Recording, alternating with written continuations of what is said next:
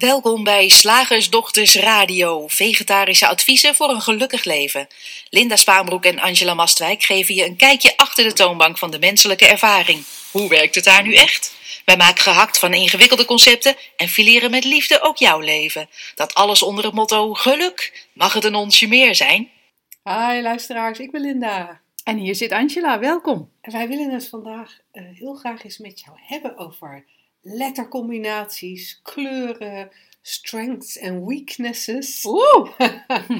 en uh, zeg maar allemaal van die dingen die, die iets zouden zeggen over je persoonlijkheden. Oh. Over je, je persoonlijkheid, moet ik zeggen. Uh, en de activiteiten in het werk dat bij je past. maar ik, ik verspreek me door te zeggen persoonlijkheden, maar je zal zo meteen zien dat um, dat eigenlijk wel vrij accuraat is. Um, en want het, het, het, lijkt handig om te weten wie je bent of hoe je in elkaar zit. En uh, daar doen we allerlei testen voor. Ja. Uh, dingen als de Myers-Briggs, Human Dynamics, Bridge Personality, de DISC, de, BISC, de Big Five, de Colby. Nou, dat zijn er maar een paar van alle verschillende persoonlijkheidstesten die er zijn.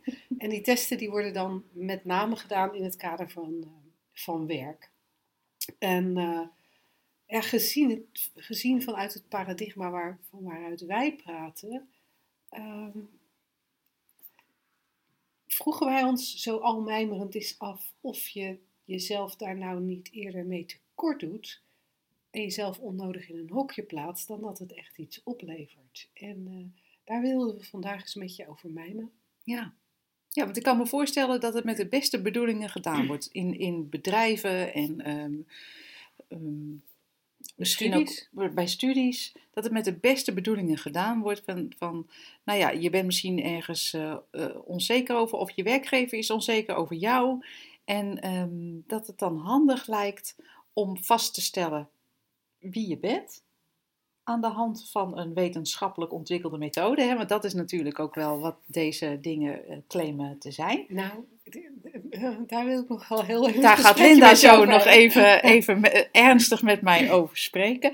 Maar het uitgangspunt is, ja, het lijkt hartstikke logisch en behulpzaam. Joh, dan doe je even zo'n test, daar komt iets uit en dan zul je misschien jezelf of als manager je medewerker beter begrijpen. Jij doet dat omdat je nu eenmaal rood bent of zo. Ik, ik, ik klets echt hier als we het over die, de, de inhoud van die testen hebben, uit, moet ik uit mijn nek kletsen, want ik heb er echt geen verstand van. Ik weet alleen dat er een aantal dingen zijn waar je een kleur ja. krijgt. Van je ja. bent rood of je bent blauw of je bent geel. Of groen.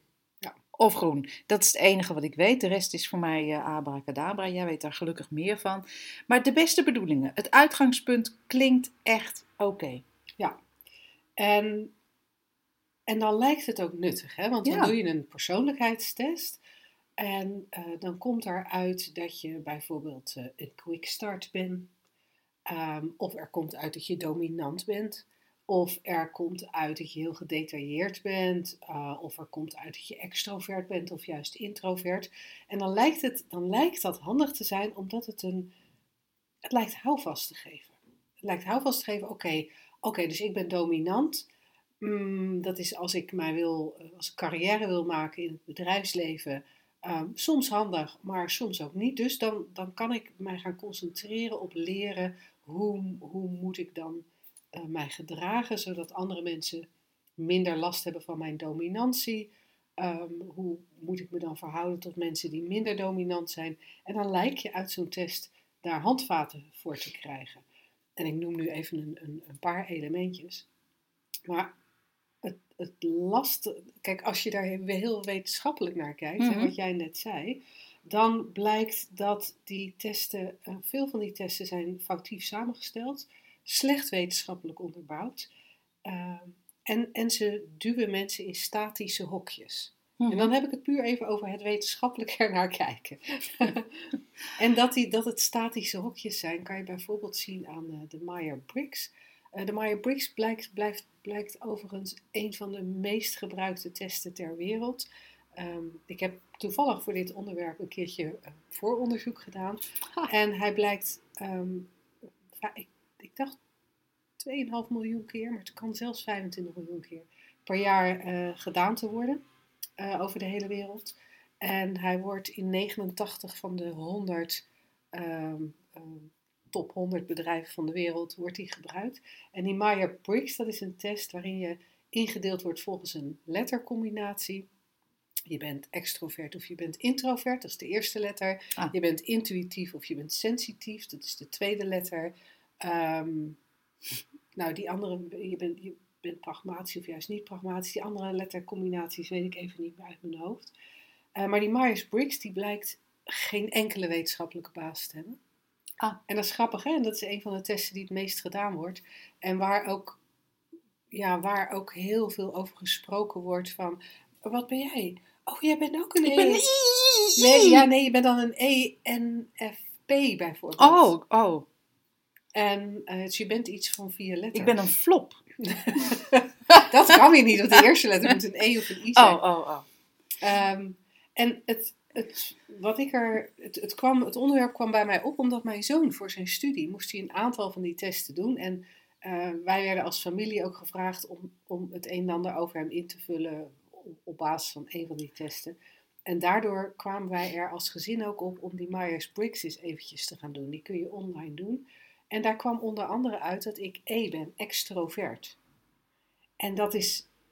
En, en toen startte eigenlijk een beetje mijn, mijn gemijmer hierover. Omdat ik dacht, extrovert, extrovert, ja. Ik kan me voorstellen dat als je mij ziet, je denkt dat ik extrovert ben. Maar een van de kenmerken van extrovertie, als je het wetenschappelijk bekijkt, is dat je energie krijgt van met mensen werken. En, of met mensen werken, maar met grote groepen mensen zijn. En dat is niet iets waar ik nou speciaal energie van krijg. Dus dan zou je eigenlijk denken dat ik, dat ik handiger introvert zou zijn. Ik heb ook wel eens een speciale extrovert-introvert test gedaan. Daar kwam, ik, kwam uit dat ik precies in het midden zat. Dus daar zie je ook al aan dat die verschillende persoonlijkheidstesten elkaar tegenspreken. En oké, dan kunnen we constateren ze zijn niet wetenschappelijk onderbouwd. Dus dan zouden we eigenlijk kunnen zeggen, nou weg ermee, we hoeven er deze radioshow helemaal niet over te praten. Maar waarom ik het toch leuk vond om er ja. wel met je over te mijmeren, is omdat ze zo onwijs veel gebruikt worden mm -hmm. vanwege die houvast. Ja, en, en nou wat je dus net zei, als, als basis, als basisbouwsteen, zo zie ik het dan maar even, om allerlei dingen um, ja, aan, aan, vast te maken, een hele constructie ja. op te bouwen. Oh ja, deze medewerker is zo, dus die kunnen we dan beter die kant opsturen of zo mee omgaan. Oh, die moeten we even zus. En je krijgt zo'n heel verhaal gebaseerd op een aanname die niet klopt. Ja. Ik vind er een aanwijzing in zitten, Linda. Ja. Daar gaan we het zo over hebben. Eerst die testen. Ja, ja en het, het wordt dan ook gebruikt bij het aannemen van personeel. Nou, bedoel maar. In, in, en het wordt mensen ook aangeraden om keuzes te maken voor zichzelf. Hè? Mijn zoon moet het dan in zijn studie doen, zodat hij zijn keuzes kan baseren op zijn profiel. En vanuit de drie principes, vanuit het paradigma van waaruit wij praten, zeggen wij natuurlijk altijd dat er in elk moment weer een volledig nieuwe ervaring kan zijn. Op basis van het feit dat er in elk moment weer nieuw denken is. En elke nieuwe gedachte wordt geanimeerd door het bewustzijn tot een weer een geheel nieuw gevoel of een geheel nieuwe ervaring. En, en hoe, hoe zonde is het dan ja. om die vloeibaarheid van, van die menselijke ervaring, het feit dat er de mogelijkheid is om in elk moment een andere ervaring te hebben, maar ook in elk moment anders te verschijnen, om dat eigenlijk te, ja, te beperken, te beknotten ja. door te zeggen, ja, maar ik ben nou eenmaal. Ja, en vervolgens willen we dan van die medewerkers dat ze voortdurend in flow zitten, zodat ze lekker creatief zijn en productief. En, maar dat spreekt elkaar volkomen tegen. Ja. Het spreekt elkaar volkomen tegen. En waarom doen we het? Ja, het lijkt zo, zo, zo logisch en nogmaals met de beste bedoelingen, maar we gaan ervan uit dat we houvast nodig hebben. Hè? Want, want waarom zou je anders zo'n test überhaupt doen? Dan, dan, dan kijk je naar die mensen die op dat moment voor je zit. En, en komt er een beslissing op over aannemen of niet aannemen. We gaan links of we gaan rechts. Ja, waar die beslissing vandaan komt, dat is weer een heel andere radioshow. Maar we willen maar, hou vast, we willen het maar ergens ingieten. Is het niet onszelf, dan is het wel onze werknemer of, of uh, uh, potentiële werknemer. We willen maar ergens aan vast kunnen houden, ergens onze beslissingen op kunnen baseren. En als je met ons meekijkt al een tijdje, dan is dat zo'n illusie. En het is weer mooi dat je, dat je dit ehm, zo vaak en veel gebruikt fenomeen, uh, dus ook eigenlijk binnen vijf minuten daarvan helder hebt dat het gewoon A niet klopt, B onnodig is en C ervan uitgaat dat wij, ehm, of het uitgangspunt klopt gewoon niet. Nee. Het gaat ervan uit dat we een persoontje zijn. En daar bouwen we een wereld aan gedoe aan op. Ja, nee, maar, nee, maar die rode nemen, en dan bedoel ik niet met een rood haar, hè, maar rood persoonlijkheid, die nemen we niet aan. Dat kunnen we niet gebruiken binnen dit bedrijf. Je gaat volkomen voorbij aan, aan eigenlijk hoe de menselijke ervaring werkt. Ja. Alleen maar omdat je houvast wil die niet bestaat. Hè? Ja, en nu je het hebt over houvast, hè, want dat, dat, ik moet ineens denken, ik heb ook ooit eens zo'n test gedaan. Ja. Ik was zo'n rode. Um, destijds, hè. Ja. En als ik nu terugkijk, uh, dat, dat rood staat dan voor redelijk, uh, redelijk dominant en nogal kort. Uh, de, ke de kernwoorden waren be brief, be bright, be gone. van, dat waren de kernwoorden van dat, van dat type. En als ik er nu op terugkijk, denk ik, ja, destijds was ik, um, was ik geneigd veiligheid te zoeken in um, het controleren van mijn omgeving.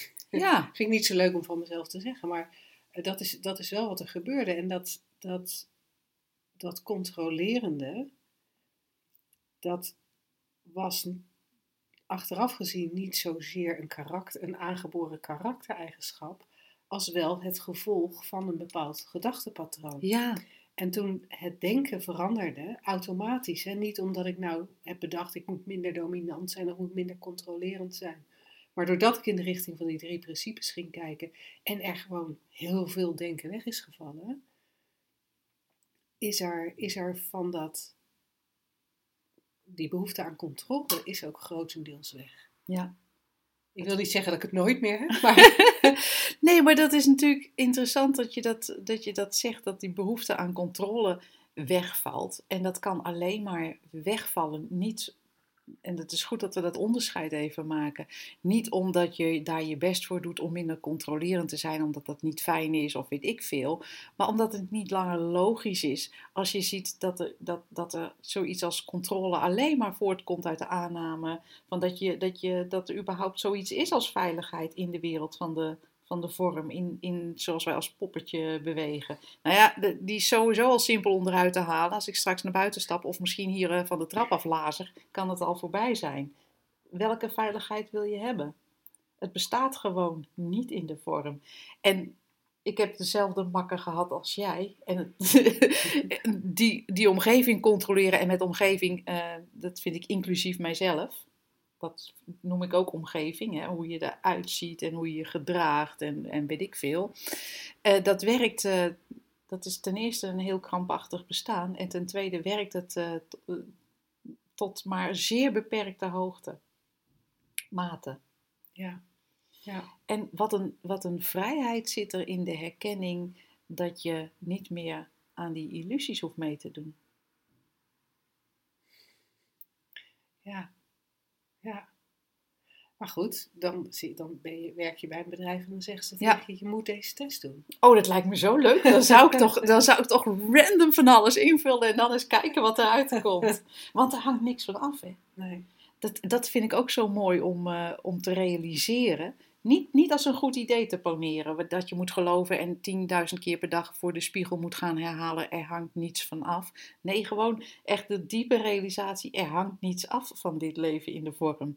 En dus ja, het lijkt mij hilarisch Ja. leuk om zo'n test te gaan zitten maken en kijken wat eruit komt. Ja, word je ontslagen, who cares? Ja, ja, maar daar zeg je dan natuurlijk wel even tussen neus en lippen door iets nogal fundamenteels. Hè? Je zegt er hangt, hangt niets af van dit leven in de vorm. Je zegt niet eens er hangt niks af van deze test. Nee, Je zegt niet er hangt niks af van deze baan. Je nee. zegt er hangt niks af van dit leven in de vorm. Ja, het gaat wel diep, hè? ja, gaat wel nou, heel leg het diep. maar eens even uit dan. Ja, leg het maar eens even uit. Nou, het is, het- het is heel interessant dat we, ehm, dat we gewend zijn te geloven dat zoals wij verschijnen als mens, zoals we, hè, we worden op enig moment geboren in zo'n zo'n klein lijfje en dat groeit dan op. En, en er zijn omgevingen en gedachten en gevoelens en situaties en, en weet en werk en weet ik wat al niet meer. En dat gaan we heel belangrijk vinden op enig moment. We gaan continu daarin controle zoeken, veiligheid zoeken, ehm, ehm, hechten aan resultaten. Terwijl wat wij, waar wij het over hebben is eigenlijk het inzicht dat, dat in dat alles, in dat leven, hoe mooi ook hè, ik vind het een, ik vind het ongelooflijk wonder, maar hoe mooi ook en hoe afschuwelijk soms ook, daar zit niet de essentie van wie je bent. Dat zit daar gewoon onder, achter, middenin zelfs, maar, maar, maar niet, je, dat, niet wat je kan benoemen, niet wat er veranderlijk is. Dat zeg jij zo wel eens, dat is heel duidelijk eigenlijk. Dat, dat wat veranderlijk is, is de illusie. Ja. En als je daar heel goed naar gaat kijken, dan is alles wat je kan bedenken en alles wat je ziet en hoort en ruikt en proeft en meemaakt en voelt, en dat is veranderlijk. Al duurt het een leven lang. Het is veranderlijk, want dat poppetje gaat er een keer aan hoor. Ja. Dat is niet blijvend.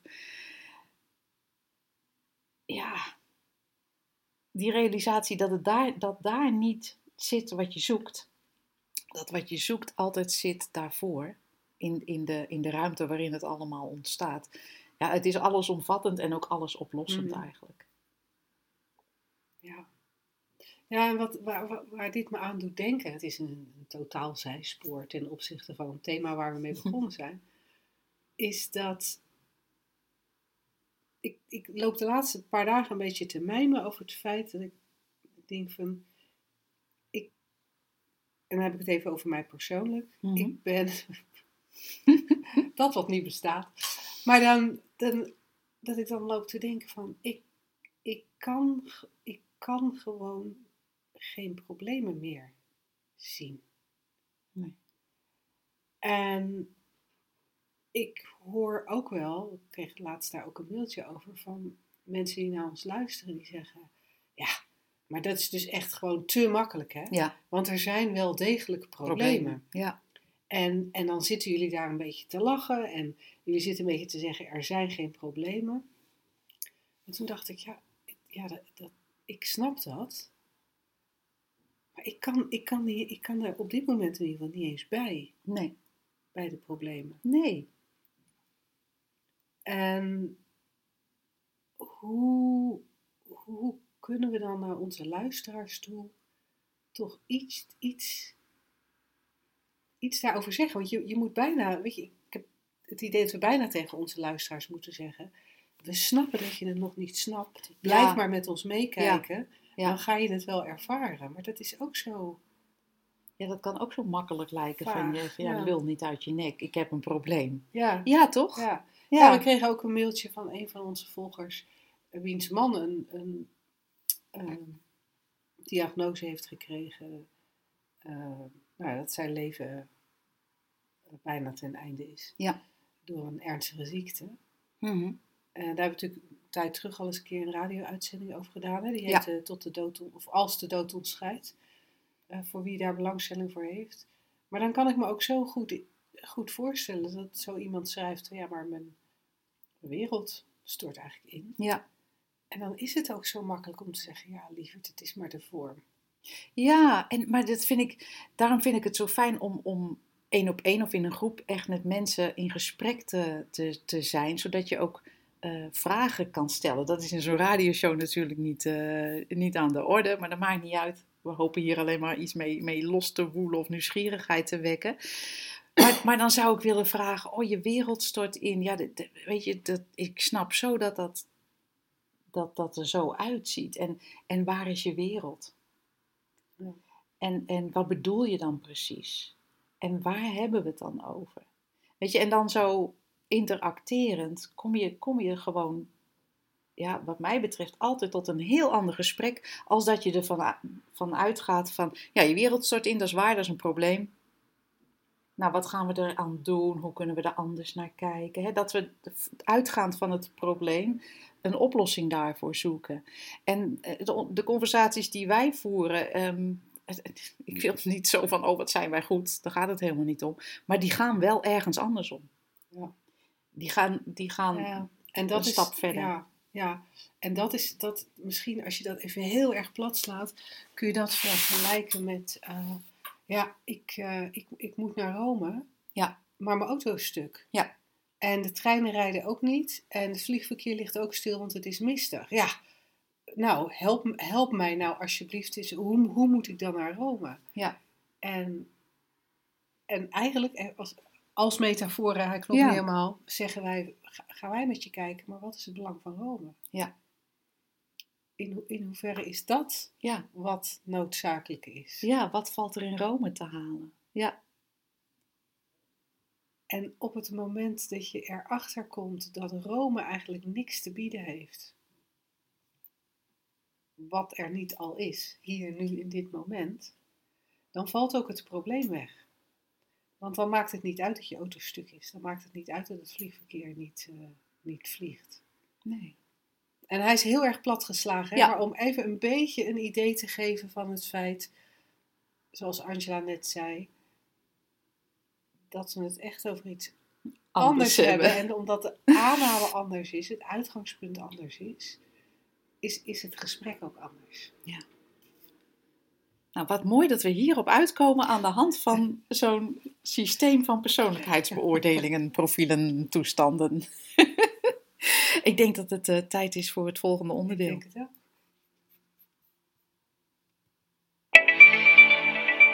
Zeg, slagersdochters, hoe bak ik die vegaburger? Over naar de luisteraarsvraag.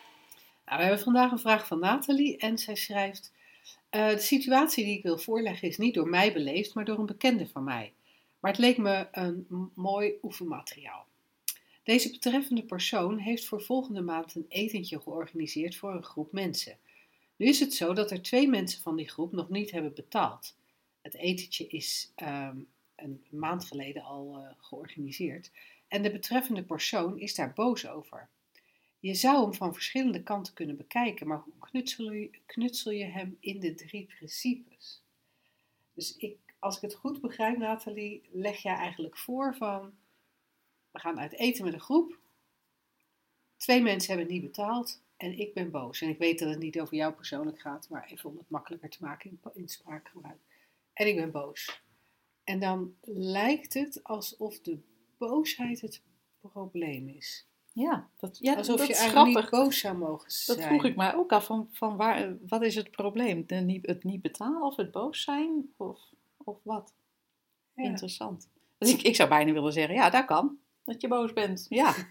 ja, en het kan dat er mensen niet betalen. Ja, kan ook. En dit is eigenlijk wel een mooi, een mooi voorbeeld van, in, in, zeg maar, in het verlengde van waar we het net over hadden. Hmm.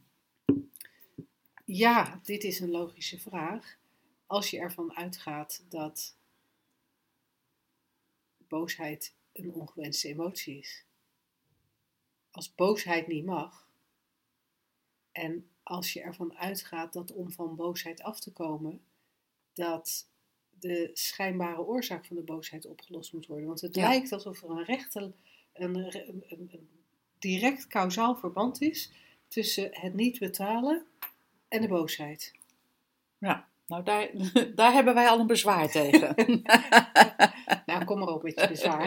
nou ja, het is natuurlijk zo, zo voor de hand liggend. Van, in dit geval, hè, in deze, deze situatie, van, oh, er is boosheid. Nou, wat zeggen de slagersdochters dan? Oh, oh, wat is de oorzaak en wat is de oplossing? En het lijkt hier heel logisch om te zeggen: de oorzaak is twee mensen hebben niet betaald. De oplossing is betaal even.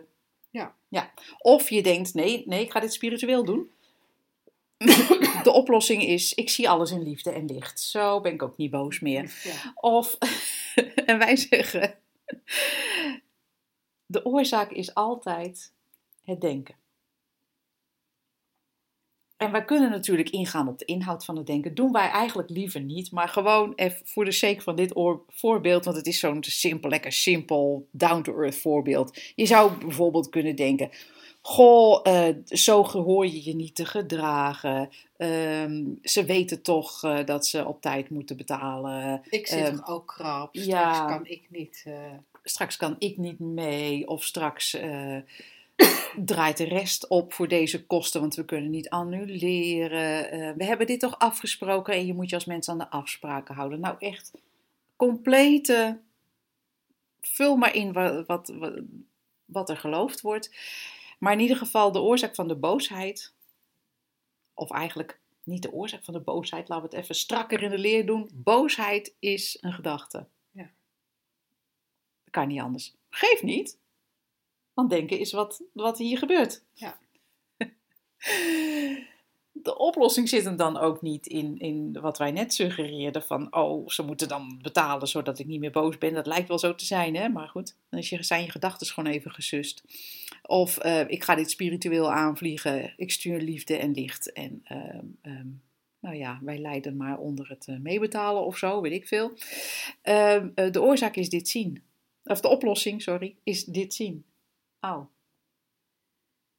alles in de wereld van de vorm is een gedachte. Elke ervaring is een gedachte die in het bewustzijn opkomt. En dat bewustzijn is natuurlijk wel even een, een speciaal onderdeeltje daarvan, hè? Een van die drie principes. Ja, ja want die, dat bewustzijn is juist het special effects department dat zorgt dat het, dat het ervaren wordt als boosheid. Ja. Wat ik zelf super interessant hieraan vind, is dat de vraag impliceert dat de boosheid er niet zou mogen zijn. Ja.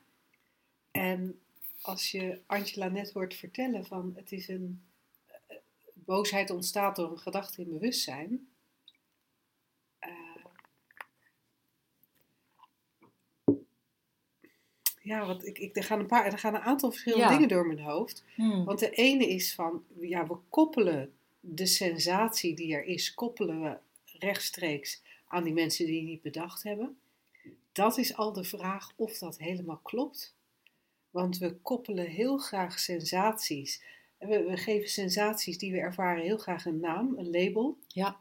Oh, deze noem ik boosheid, deze noem ik chagrijnig, deze noem ik dit, deze noem ik dat. En, en vervolgens gaan we op zoek naar een oorzaak voor die boosheid. En dan, dan, nou ja, dan is in dit geval het niet betalen van mensen best wel een makkelijke. Um, dus die, die koppeling die klopt dan niet. Maar daarnaast is het zo dat sensaties die opkomen, uh, dat zijn, dat, die zijn er nou eenmaal in de menselijke ervaring. En er is iets heel fascinerends in het feit dat we, dat we daar een hele laag tolerantie voor hebben. Dat we heel erg graag geen emoties willen. Of alleen maar de juiste. De juiste. Weet je, we, Liefde en licht. Ja, ja. En het, het, fascinerende is dat als je je geen fluit meer aantrekt van welke sensaties er toevallig in je omgaan, welke sensaties er toevallig ervaren worden, dan zijn ze grappig genoeg ook veel sneller weg. Ja, hè? Dat, dat, alsof er een soort vrije doorgang wordt gegeven. Zo stel ik mij dat wel eens voor. Terwijl we heel graag de dek, soort dekseltje op die pan willen van, oh deze niet, hop, ja. Hop.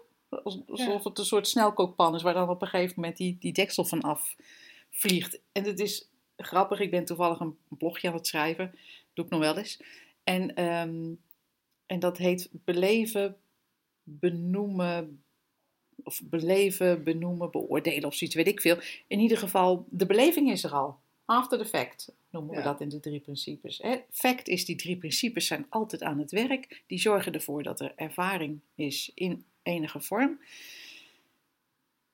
Dus dat is er. Een beleving is er altijd, zodra je bij bewustzijn bent.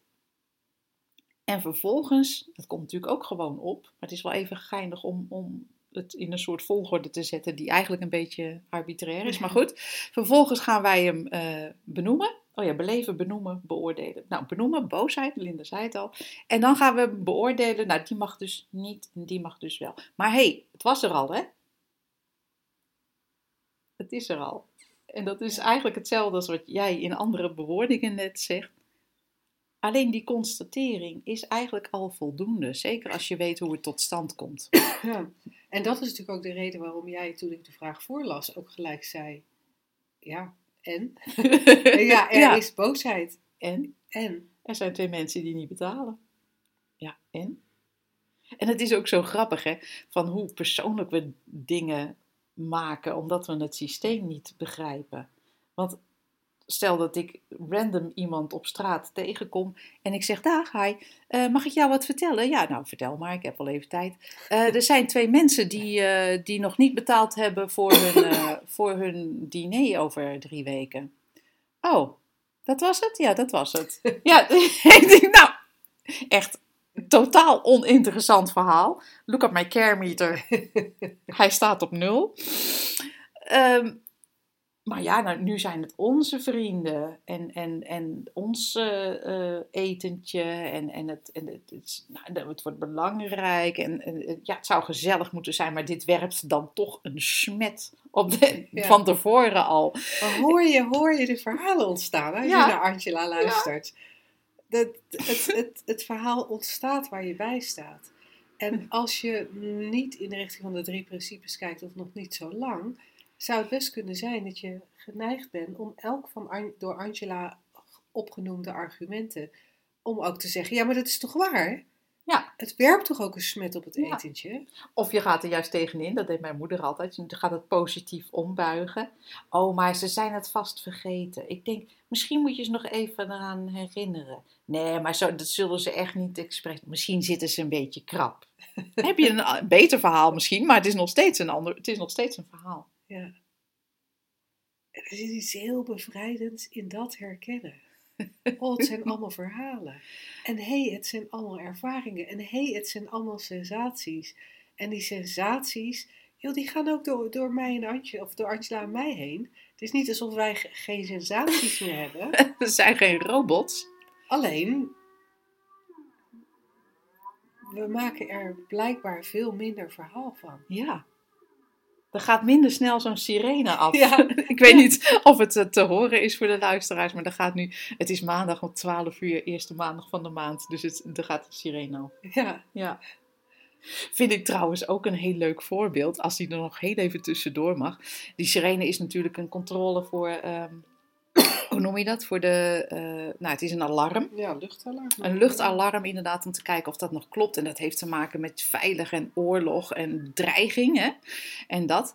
En eh, nu heb ik eh, een hele spirituele tijdlijn op Facebook. En dan zijn er mensen die, die dat elke maand horen en dat niet zo'n fijne associatie vinden. En die zijn gaan zeggen, nee, dit is het, ehm, hoe hebben ze het nou genoemd? Ik weet het niet, maar in ieder geval een soort, oh ja, dankbaarheidsalarm.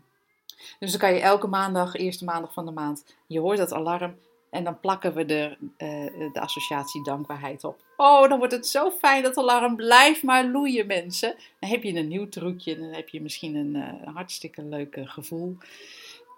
En dat is nooit wat wij zeggen. Vond ik leuk om nog even erbij te halen. Ja, ja. wat, waar, waar mij dat dan weer aan doet denken, dat, dat je dan je ook af kan vragen, maar hoezo, hoezo, als ik daar toch een fijner gevoel van krijg, waarom zou ik dat dan niet doen? Waarom zou ik dan niet gewoon lekker dankbaar gaan zitten zijn voor dat luchtalarm? Ja. Waarom zou ik dan niet gewoon een mooi verhaal maken over die mensen die niet betaald hebben, dat, het, dat ze het vast niet expres hebben gedaan? ja. Het is zo'n eindeloze, eindeloze weg, hè? Nou, dat is Het het. is zo'n eindeloos geknutsel aan wat al is. Ja, het kan allemaal wel, Ja, maar het kan makkelijker. Ja, En, precies. en dat is waar wij heel graag naar willen wijzen. Ja. Dat er een hele laag onder, achter, voor zit, waar het echte gemak te vinden is. Ja. Want je blijft, zo, zolang je maar blijft geloven in die illusie, ja, dan ben je ook echt eindeloos aan het knutselen. Ja, dan is het altijd positief versus negatief. Dit wel, dat niet.